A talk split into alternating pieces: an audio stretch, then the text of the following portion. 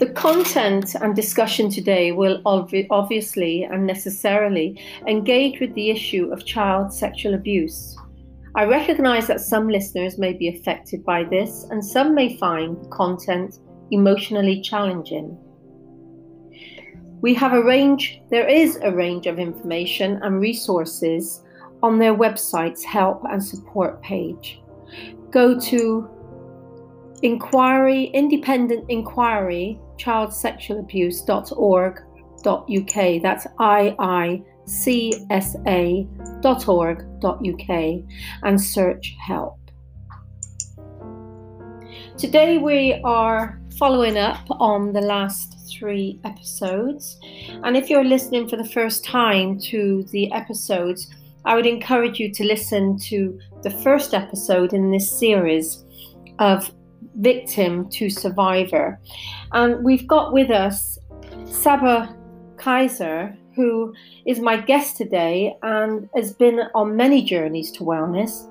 Her journey continues as she embarks on her journey with intention. Here today, she speaks of coping mechanisms that helped her get to where she is today with courage and faith in who she is. I call her a powerful warrior who has come through so much to arrive here today.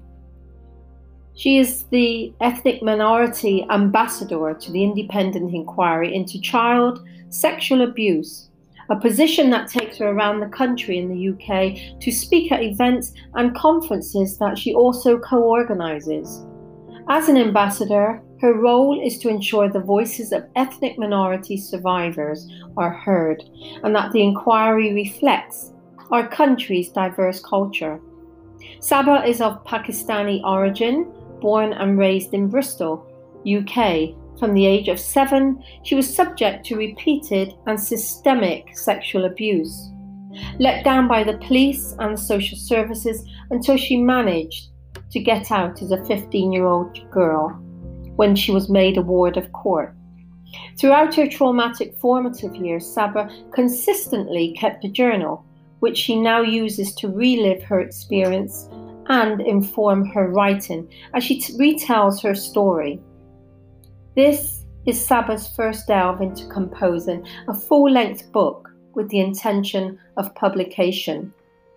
A Coconut Signature is the true story of a Pakistani, Punjabi, British girl and the way Saba navigates experiences of cruel sexual abuse at the hands of her family. So, welcome back, Saba. Hi. And um, what we're doing is we're looking at coping mechanisms, and we've gone through three. And we're looking um, at the imaginary world of you, where you went, where you transcended into that world, basically to survive. And I know this last one for you, this last coping mechanism, is particularly very important um, it's a lot longer than the other ones. There's a lot more information that you're going to be sharing. So I'm going to hand this over to you so we can get started. And um, here we go. Thank you, Lynn. Yes, um, as you've said, um, this is uh, the final uh, coping mechanism that I um, have brought to this really important uh, podcast um, that, that you have um, that you have developed and, and, and grown. Um, coping mechanism four uh, is entitled Chand Mama, which translates into English as Uncle Moon. Um, and as you said, it's quite long, so um, I will get straight into reading what I have written.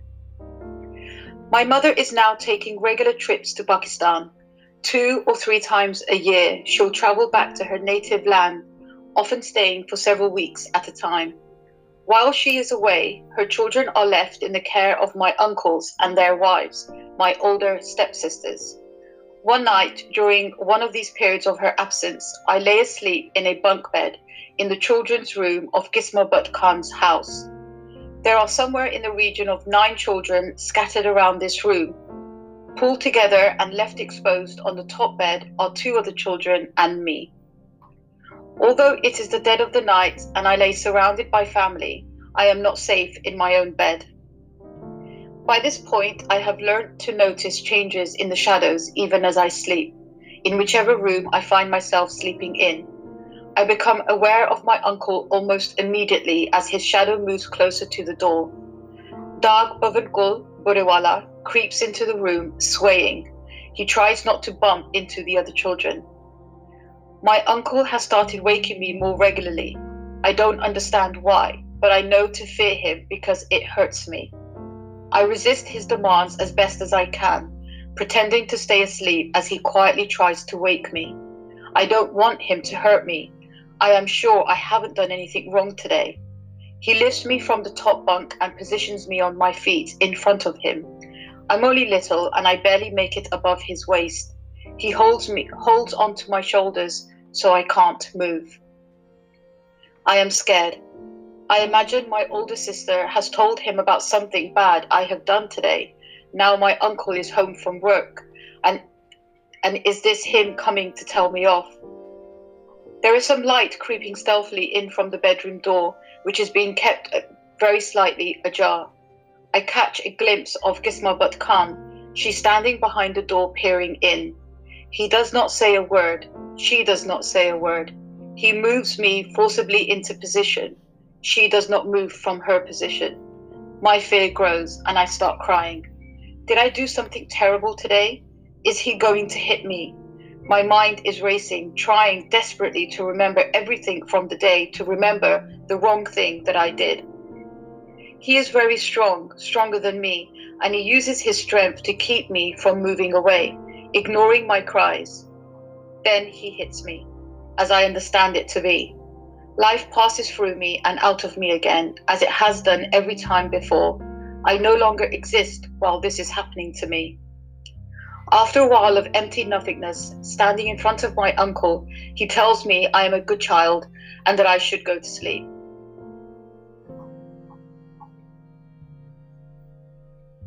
Departing, he discards me back into my bunk. It is completely dark once more. The door is no longer ajar. My mouth is wounded and I need water. With no one to turn to, no one to console me, the void of nothingness returns and soothes the pain. I do not know what has just happened to me, but as with every time it does, I feel I have misbehaved and I have been punished what did I do wrong today? I look over to the window. The curtains are not drawn. I see the moon looking down at me. I am crying, and he is crying too. The moon became a coping mechanism, personified.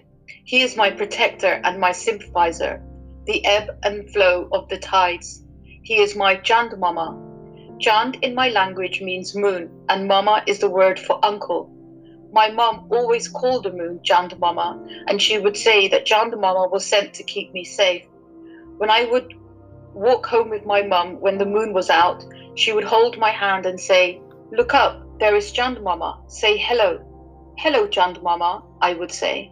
I missed my mum and I wished she would come back soon. Ever since my father died when I was two years old, my mother was nervous about us sleeping alone in our own bedrooms.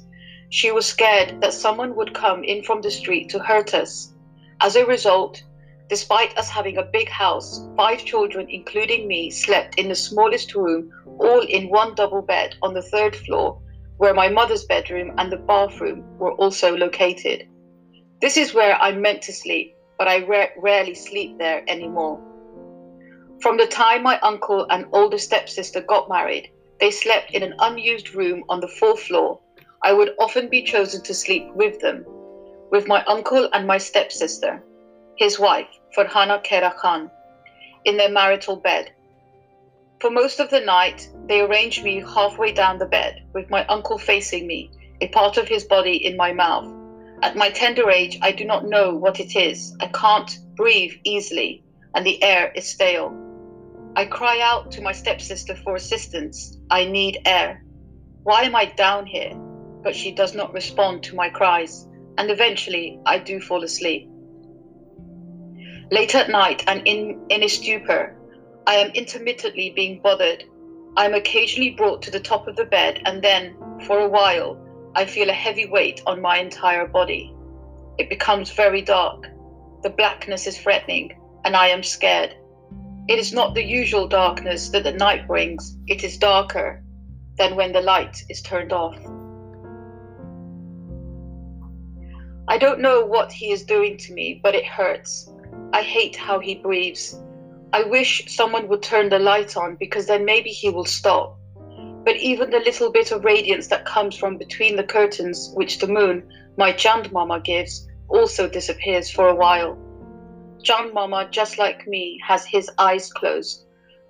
When the sun went down and the moon came up, it emerged as my Chand Mama, my Uncle Moon. I have an uncle, but I don't like him.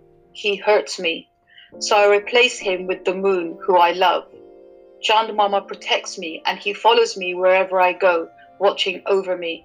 But during these nights when this is happening, Chand Mama and I close our eyes. My mother used to say, when bad things happen to people, it is because Allah is punishing them for being a bad person. I am an incredibly awful human being. I understood my mother. To witness sin must mean that I am sinful, so I pretend I do not see, I do not feel.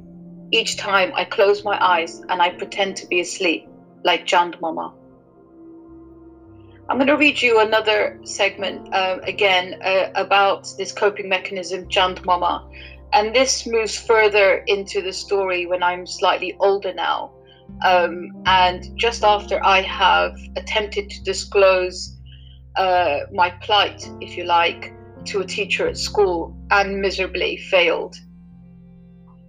Mr. McCarter walks into the main hall and sees me sitting on the windowsill. He approaches me. We examine one another, but we don't say a word.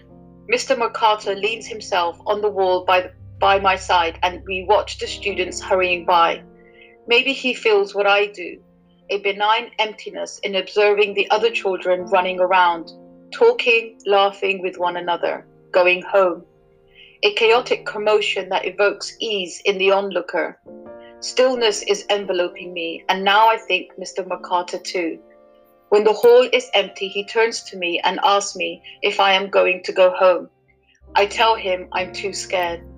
He doesn't ask me to explain. I am glad because I don't think I can. He asks me to wait where I am and says that he will be right back. My brain is still very loud in my head, yet my body feels incredibly still. I could not move even if I wanted to. A while later, Mr. McCarter returns and tells me that a social worker is coming to take me somewhere safe to stay this evening. I don't know what he means. Is my home unsafe? I sense another change in me. This time it's the realization I've been in danger all this time from the people who should protect me. This recognition from my teacher shatters a part of my illusion, part of my mind that tells me that they don't mean to harm me and that they are sorry when they do, and that I can never be safe at home with them. What is a safe place? I've only ever known my own home, and I thought that was safe. Where is it? What does it look like? I don't want to sound stupid, so I simply nod my head.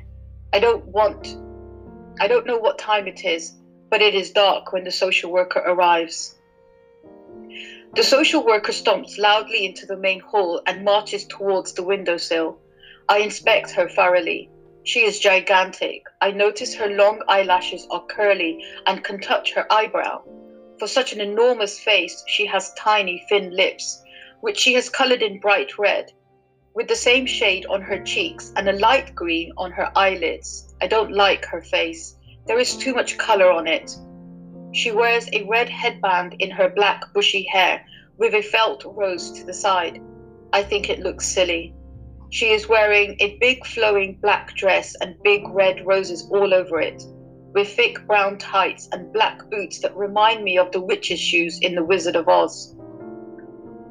After a rather curt conversation with Mr. McCarter, she introduces herself and tells me she will be taking me to an emergency foster home. What is a foster home? I'm not going to ask her. If I ask what foster home means, she might leave without me. Being very short, when I sit in the passenger seat of her car, my head just makes it to the bottom of the window. She buckles herself into the driver's seat, spilling over into my side. I don't like the idea of us touching, so I scrunch up as tight as I can against the car door. The social worker speaks to me. She says I am safe. I don't feel safe. It is dark outside and I don't know where I'm going. When I look up out of the window, I see Chand Mama directly above me. He is looking straight down at me in this car with this strange lady. She turns on the engine and from then we don't share a word. Instead, she pushes a cassette into the player and turns the volume up. It is an R&B track. A man is singing about a love lost. After a short while of driving, she starts crying.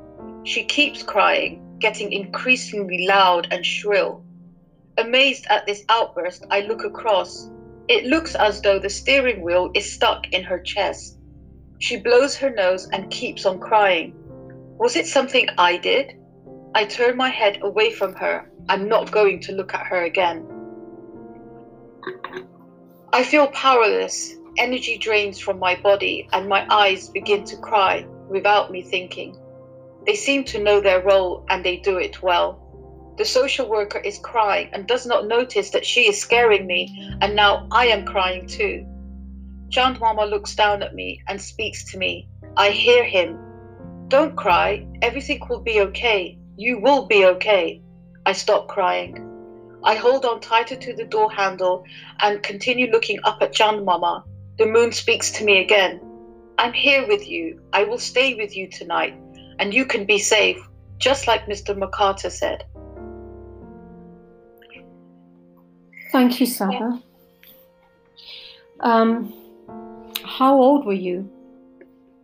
Uh, so, uh, the, the social worker aspect, uh, part of this uh, coping me- mechanism, um, I was just, I think, 13 and a half. Can you tell us what happened? Where did you go after that? So she took me to a foster home in the country. Um, and uh, yeah, I, I, stayed there for, I can't remember exactly how long, uh, but for a short while. Um, and then I was taken back home um, where the abuse continued. Um, there was an attempt for a forced arranged marriage. Uh, I was taken to Pakistan, um, but became desperately ill brought back to this country. There was more abuse, um, and then uh, in that period, I also ran away several times. And then, yeah, finally, I was taken into care again when I was about 14, 14 or 14 and a half, and then I was made a ward of court at 15. By this time, had your mother been informed by the police or social services? Had she been informed of the accusations that you had made? Did she know? They had had they had had conversations of some kind. What those conversations were, I do not know, and I was never told. But bearing in mind, as I said before, um, in my own way, in the language that I had, which was extremely limited, uh, the knowledge that I had, extremely limited, um, they never believed me. Uh, they, they, they never believed me. Um, you know, some would some would read this, and and some would, you know, listeners would be listening, and they will say, "Come on, Saba, at the age of thirteen, you still didn't know what sex was." No, I didn't. Uh, people who are listening have to understand, and I say have to because you know, cultural awareness uh, is is a vital element to the cohesion of a successful society. And the cultural uh, parameters in which I existed uh, meant that we weren't, sex education was not permitted. We didn't learn about how our bodies worked, uh, no knowledge of sex. In fact, in my home, uh, on TV if you know during a program if there was any any form of kissing, an adult uh, would would rush towards the TV to, to turn the channel. Um, so even at the age of thirteen, I was extremely naive and still did not really know what was happening to me. When you say that you were in a room with so many other children when when the the abuse would happen by your uncle, were any of the other children affected, or did they know? Did they wake up and just turn the other eye, or went back to sleep? So um, that was just one instance that I had I had included in this particular story, uh, a coping mechanism. Um, that wasn't a norm that uh, other children would be in the room. Um, and again, I can't uh, comment on what the other children uh, did or did not see and how they would have been affected. Um, that was just the one incident uh, throughout um, my childhood uh, where, yeah, I, I, was woken up and, and and abused in, in a room with other children. So, your coping mechanism here being the moon, and we all know that you know the moon has mystical powers. So that must have been very powerful for you to make that connection and hold on to the little bit of um, comfort that you had knowing from your mum telling you that you were protected by Chand Mama. So absolutely, mm, yeah. Um, it's it's a it's it's a it's a link that my mother initially made between the moon and, and myself and it's a connection that I have retained. It's a link that I have retained throughout my life, um, from from the from before the abuse began until this point. There is a continuous thread in my life, and it is Chand Mama. Um, and I suppose perhaps uh, subconsciously um, it's a link that I retained retained with my mother. Um, I think if I were to talk about regret and and mixed in with that a feeling of loss, uh, an occasion anger, um, and it would be the loss of my mother more so than the loss of anything else, which, you know, a child loses a lot. Mm. Uh, it's crippling. But losing my mother has been. It's not something I can ever get back. Do you think that losing, because how old were you when she died? Uh, my mother only died um, in my late 30s. But when I became a ward of court, um, in order for my own survival, I had to shut all the doors to my past. You know, remember, social services didn't believe me. Uh, I had an interview with the police, and um, uh, they, it was, I have, I haven't actually got a nice word to, to use. Um, it was useless. Um, and then of course the teacher thing happened as well um, which i spoke about in, in one of the previous episodes um, i had to shut all the doors. I shut the doors to my culture. I shut the doors to my religion. I shut the doors to my family and to my community. I shut the doors to my past. And again that was another coping mechanism a survival instinct that took hold of me. And as a child I had realized that that is what I had to do to protect myself because no adult was coming to protect me. So there was no contact between my mother and I until way into my mid 30s. And we probably had about a year and a half, um, and then she died. Um, so we didn't really get a chance to um, and even in that year and a half, I saw her only a few times. Um, we didn't really get a chance to repair anything, talk about anything. Um, she died, so it was too late. Do you feel that you had closure with her? No. No. I think I was still too scared even though at that age I, I knew now the words, I, I, I had the knowledge and I always, you know, I would replay in my mind how that conversation would go with my mum, what the room would look like, what would what would I say, what would she say, what would be the expressions on my face and the expressions on her face, and and and how it would all play out. And I would have different scenarios. But when I was in the presence of my mother, I was unable to do that. So, in the presence of your mother, you kind of shrunk back to the child. Yeah, possibly. Detached from yeah. the adult and became the child again.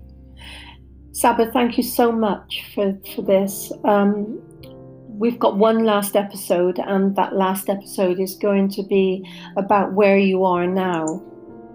Yes. So, what what we're going to do is we're going to really finalize these these episodes um, and condense them into the story because it is a story that you know is your story Absolutely. it's a story that we want people to to listen to. Um, but where you've gone since then, where you are right now, and I think this is important for listeners to come back and to hear, you know, what happened and how you got to get to where you are today.